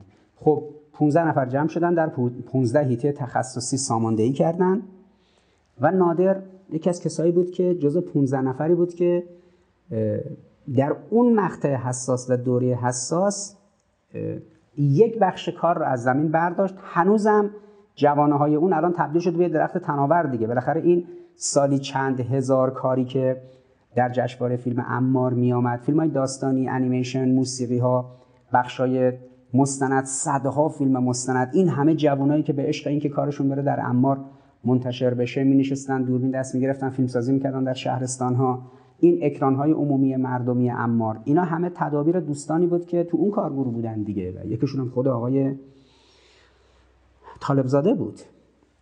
ولی خیلی دیگه پای نظام بودن که مثل طالبزاده شرایط زندگی تو غرب نداشتن. مثل طالبزاده منابع ارث و میراث پدری مادریشون رو حکومت جمهوری اسلامی مصادره نکرده بود. مثل طالبزاده خیلی شرایط دیگر رو نداشتن. اما ادعاهای کلان آنچنانی داشتن. نادر روی همه اونا پا گذاشته بود. برای اسلام و انقلاب جوری خودش رو هزینه کرد و فدا کرد که خب شما در مراحل گوناگون تشییع پیکر ایشون و مواجهه‌ای که مردم و جریانات انقلابی علما بزرگان نظام همه نسبت به نادر داشتن دیدید که چه تعییداتی که قطعا تعییدات الهی ایشون خب خیلی بیشتر از این حرف هست. لذا ما در روز چهارشنبه که امروز که پشت سر گذاشتیم چهارشنبه رو چهلم نادر رو گذروندیم البته مراسم سر مزار ایشون فرداست روز پنجشنبه فردا عصر دوستان جمع میشن اونجا مراسم چهلم ایشون رو فردا برگزار می‌کنن خانواده و دوستان. حالا روز اصلی چون امروز بود دیگه نظر دوستان دانشگاه رازی این بود که ما برنامه رو که نمی‌شد حضوری توی دانشگاه رازی متاسفانه نشد که من حضوری اونجا خدمت دوستان باشم حضوری برگزار بشه. امروز برگزار شده بود جا ما شب این گرامی داشت رو و این چهلم رو پاس بداریم و ببینیم که چهلمین روز رحلت نادر. حالا که دیگه اون احساس غم و اینا یه مقدار گذشته بنشینیم ببینیم نادر چه وجهی از الگو برای جوانان تحول خواه داره. جوان تحول خواه در انجمن اسلامی دانشجویان تحول خواه در دانشگاه رازی وقتی می‌خواد تحول ایجاد کنه اول باید از سر نفس خودش بگذره. اگه منابع زندگیشو مصادره کردن در حکومت اسلامی اونو نذاره به حساب حکومت اسلامی. بگه این بخش نظام اشتباه کرده. من با همه نظام و همه اسلام دشمن نمیشم به خاطر اینکه به منافع من صدمه زدن. حتی اگه خودم و خانوادم مجبور بشیم اسباب کشی کنیم. من فکر می‌کنم توی 7 سال اخیر نادر چهار پنج بار خونه عوض کرد. مستجر بود دیگه. دو سال اینجا دو سال اونجا. حالا با این وضع قلبشو با این وضع جسمش بنده خدا هی دو سال یه بار اسباب کشی می‌کردن. این درس بزرگی است برای جوانی که می‌خواد تحول خواهی کنه. خدا امتحان می‌کنه ما رو. ببینه ما در کم و زیاد زندگی دنیوی کجا کارمون به جزع و فزع می‌کشه روبروی اسلام و نظام میستیم نادر هر چی تو نظام بهش فشار آوردن روبرو نظام نایستاد نکته بعدی اینه که شخصیت ممتاز و یگانه نادر که بین رسانه هنر و اندیشه جمع کرده بود. و لذا می‌تونه حالا کسی ستاره جمع می‌کنه در خودش. یعنی خودش آدم رسانیه خودش آدم هنریه خودش آدم اندیشه است. خودش یه نفری اینجوریه. اما نادر می‌تونست بین اندیشمندان هنرمندان و رسانه ها جمع کنه اینا رو یه پارچه کنه ساماندهی کنه شبکه سازی کنه. این درس دومه برای دوستان دانشجوی تحول خاکه. مثل نادر باید اولا خودش جامل اطراف باشه ثانیا عنصر پیوند دهنده تیف ها و گروه های گوناگون باشه. نکته دوم. نکته سوم این بود که آدما نباید ابتر باشن بی دنباله باشن. باید شاگرد پروری کنن نسل بعد رو بپرورونن. ببینید در دفاع مقدس چون خب بچه ها زیاد شهید می شدن دیگه نظامی ای که نبودن. نیروهای داوطلب مردمی که می اومدن می شدن فرمانده گروه فرمانده دسته فرمانده گورهان. چون تو دانشگاه نظامی درس نخونده بودن جنگ رو تجربه یاد گرفته بودن خب تو اینجور جنگ هم آدم زود شهید میشن. یک اصل عمده از ویژگی یک فرمانده خوب سطح دسته و گروه و گورهان گورهان و گروه و دسته و گورهان این بود که وقتی شما فرمانده ده نفرید فرمانده سی نفرید یا فرمانده هشتاد نفرید شما بتونید مشخص کنید شما الان تیر خوردید افتادید کی به جای شما می‌تونه این گروه رو جمع جور کنه؟ یعنی همیشه می‌گفتم باید جانشین پروری کنید. باید قشنگ بتونید یه نفر جای خودتون دو نفر جای خودتون سه نفر جای خودتون تربیت کرده باشید. نادر امروز از بین ما رفته. اما کسان زیادی رو تربیت کرد. نسلی از بچه های دیگه ترسی از رسانه ندارن ترسی از هنر ندارن. نمی‌دونن این چه وادی عجیب و غریبیه. ترسشون ریخته رفتن جلو نادر بهشون کار یاد داد درگیرشون کرد در کارهای سینمایی در کارهای هنری در کارهای رسانی در کارهای فکری. این سومین ویژگی. یعنی جوانان تحول خواه باید هر حرکتی رو شروع می‌کنن نسل بعد از خودشون رو تو اون کار تربیت کنن. چون همیشه ماها نیستیم. امروز هستیم فردا نیستیم. بعد از ما کار نباید صدمه بخوره. کسانی باید تربیت شده باشد این سومین ویژگی بود. چهارمین ویژگی مراقبت از انحراف فکری بود. انحراف فکری این که انسان یه موقعی به یه جای برسه فکر کنه خیلی خبریه. فکر کنه خودش خیلیه دیگه. به عجب بکشه کارش به غرور بکشه کارش. یک شرایط رو ایجاد کنه که متوجه نباشه که الان می‌خواد تحول ایجاد کنه یا الان به یه جایی رسیده. خودش هنوز نیاز به تسکیه و تقوا داره. اینه که بارها شنیدید یه کسی توی هواپیما از امام می‌پرسه که الان داریم وارد ایران میشیم شما چه احساسی داری؟ انقلاب شده مردم دارن پیروز میشن. شما چه احساسی داره؟ امام میگه هیچ هر چی از کار خداست. ما که عامل نیستیم. هنوزم ضد انقلاب گیج اینه که این آدم چرا بلند نمی‌شده؟ مثلا تو سن 80 سالگی دو تا دستمال بگیره دستش وسط هواپیما برقصه بگه بعد پیروز شدیم خوشحال همه رو بگیره بغل کنه ببین پیروز شدیم. انگار یه سفره ای از دنیاست رفتن این طرفش بشینن حالا همه باید پشتک بارو بزنن. کسان دیگه در پاریس رو خاطراتشون رو میگن. میگن که اونجا به امام گفته شد نقش شما در انقلاب چیه؟ ایشون میگه هیچ. شما رهبر انقلابید امام انقلابید. میگه نه همش دست خداست. ما خیلی مردم رو دعوت کردیم. مردم به خاطر ما نیومدن. از موقعی که ما تبعید شدیم رفتیم در نجف ما خیلی مردم رو دعوت کردیم. مردم به حرف ما نیومدن تو صحنه. اما وقتی دعوت از سوی خدا بود مردم اومدن. پس دعوت مال خداست به ما ربطی نداره. تعجب می‌کنن. هنوز هم بعد از چهل و خورده سال با تعجب می که این پیرمرد چرا این احساس نداشت. ببینید سال 61 خرمشهر آزاد شد. رزمندگان ما وارد صحنه شدن خرمشهر رو از دست نیروهای صدام در بردن پیام ظهر امام که از رادیو خونده شد تو جبهه ها تنین انداخت بود که خرمشهر رو خدا آزاد کرد. ظاهرش این بود که رزمندگان ما وارد خرمشهر شدن. اما امام میگفتش که این اراده خدا بود. خدا خرمشهر رو آزاد کرد. درس چهارم از نادر اینه که ما فکر نکنیم توی عرصه مقاومت عرصه جهاد عرصه انقلاب عرصه تلاش برای زمین سازی ظهور عرصه دعوت جامعه بشری به اسلام عرصه تلاش برای انقلاب اسلامی ما کسی هستیم. همچین حسی در ما به وجود نیاد. ما هیچی نیستیم. هرچی هست خداست. خرمشهر رو خدا آزاد کرد و مواردی از این دست. اونجایی که امثال نادر مهدوی یا امثال حسن ترانی مقدم رو ماژیکا با ماژیک بیارتن دستشون روی بدن موشکا می نوشتن و ما رمیت از رمیت ولکن الله رما که خدا اونجا در قرآن میفرماد به پیامبر که تو نبودی تیر زدی. تیر رو خودم زدم به هدف. و ما رمیت از رمیت ولکن الله رما لذا امثال حسن ترانی مقدم می‌گفتن این موشک اینجا ما شلیک می‌کنیم خداست می‌بره میزنش به هدف. یا نادر مهدوی توی دریا میگفتش که این مینی که ما شلیک می‌کنیم خدا می‌زنه به شناور دشمن. فهمشون از قرآن انقدر توحیدی بود. امامم فهمش از اسلام انقدر عمیق بود که معتقد بود ما در انقلاب هیچ کاری نکردیم همش کار خدا بود. نادر هیچ وقت فکر نمی کرد که در انقلاب کسیه. دلیل محبوبیتش این. چون فکر نمی کرد که در انقلاب کسیه جایگاهی داره انتظاری هم نداشت. هنگامی که انتظاری نداشت جایی رو برای کسی تنگ نمی‌کرد. نمی‌رفت بشه وزیر و وکیل. بگن ای وای این چنگ زده به قدرت می‌خواسته بیاد بشه وزیر و رئیس جمهور و وکیل. نمی‌دونم اون دیگری رو خراب کرده خودش بیاد بالا. لذا چهارمین ویژگی که درس اساسی از نادر یاد می‌گیره اینه که هر چی هست مال خداست. هر چی هم این سالهای آخر جلوتر میومد این حس بیشتر درش بود.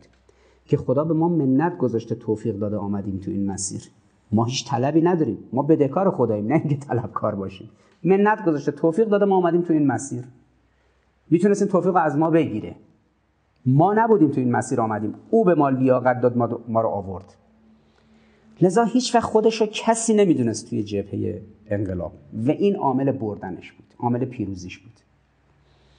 این چهار تا درسی که از نادر به شما عرض کردم. به اضافه اون نکته از ویژگی شخصیتیش که به نوافل توجه داشت نمازهای مستحبی رو کنار نمازهای واجبش با جدیت بهشون میپرداخت و روحیه خانواده دوستیش زبان زد بود. اینها درسه برای شما جوانای عزیز ما که در تحول خواهی می‌خواید حرکت کنید. دوستانی که قبل از شما بودن اینجوری الگو شدن و رفتند. زندگی های خوب قطعا در آخرت موقعیت های ممتاز و بالایی داشتن هیچ وقت خودشون در اسلام جایگاه بالایی برای خودشون قائل نبودن. هیچ وقت خودشون رو چیزی نمی‌دونستن حساب نمی‌کردن. و همیشه تصور می‌کردن باید نگاه کنن ببینن ولی چی میگه. نگاه کنن ببینن خطی که ولی داره تو جامعه نشون میده اون رو باید پیگیری کنن در حد وسعشون محقق کنن. نتیجهش این شد که موفق شدن و بردن.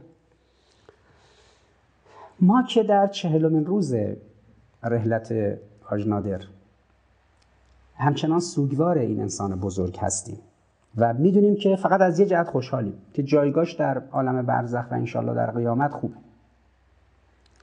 خوب زندگی کرد.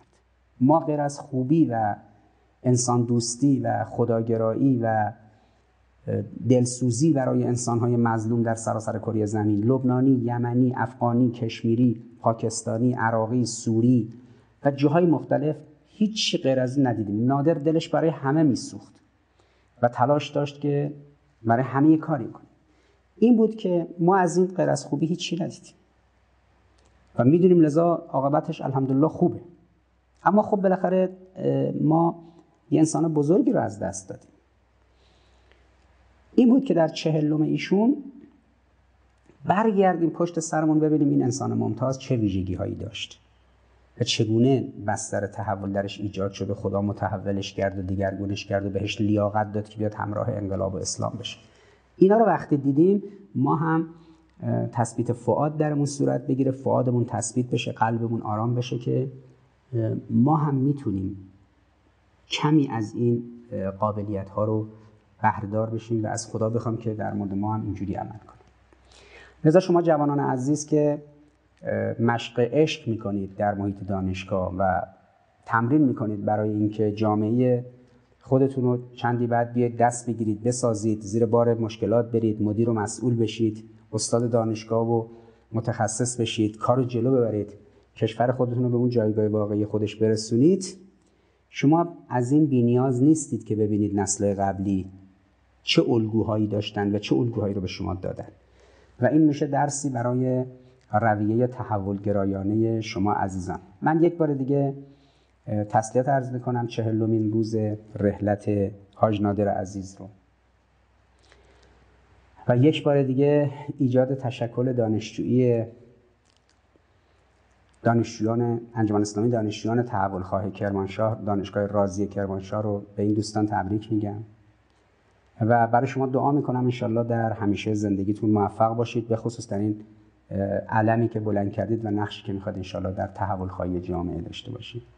به همه دانشجویان عزیز دانشگاه رازی که همیشه وقتی اون جلسات پرشور رو در جمعشون هستیم با اون روحیه های ماشاءالله شادشون همیشه به ما انرژی مضاعف می‌دادن. به همه دوستان هم سلام عرض می‌کنم از راه دور و مردم شریف کرمانشاه رو همینطور.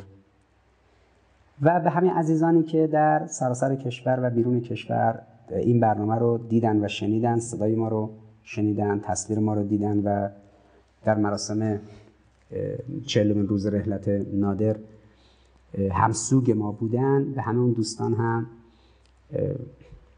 سلام ویژه عرض می‌کنم و در این انتهای بحث امیدوارم خدا به همه ما توفیق بده که جوری در دنیا زندگی کنیم که سرانجام کارمون مورد رضایت خود حضرت الله باشه. ان الله و السلام